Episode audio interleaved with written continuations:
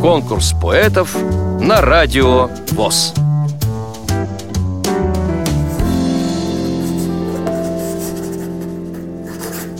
Зовут меня Ральников Николай Андреевич. Мне 33 года. Живу я в городе Болохово, Киреевского района Тульской области. Работаю, собственно, в местной районной газете.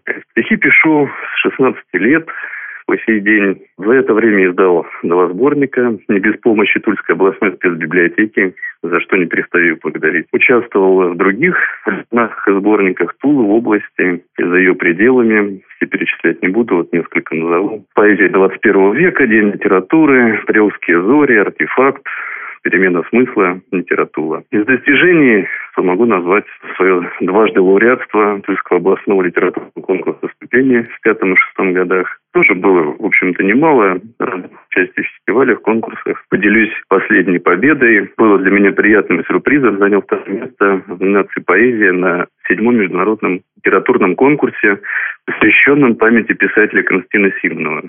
750-летие образования города Могилева, Республика Беларусь.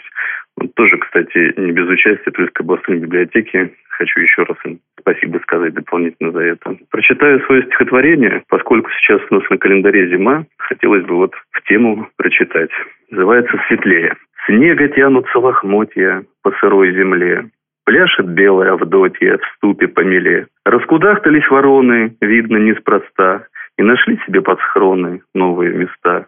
Скрыл особые приметы общий камуфляж, И синоптики об этом пишут репортаж, Чтобы каждый знал конкретно точное число, Сколько снега в миллиметрах с неба принесло. А потом, конечно, шоу или сериал. Хорошо бы снег пошел, только не упал все кружил бы между домами. Вот, мол, я какой. Поиграю в прятки с вами. Я и да, домой. Не до всяческой цифири стало бы тогда. А пока в прямом эфире даже ерунда. И никто не скажет в суе, не верит устав, как снежинок поцелуи тают на устах. И никто не молвит «слушай, слушай и смотри, как светлеет мир снаружи и душа внутри». Вам понравилось это стихотворение? Проголосуйте за него на сайте радиовоз.ру Поддержите понравившегося автора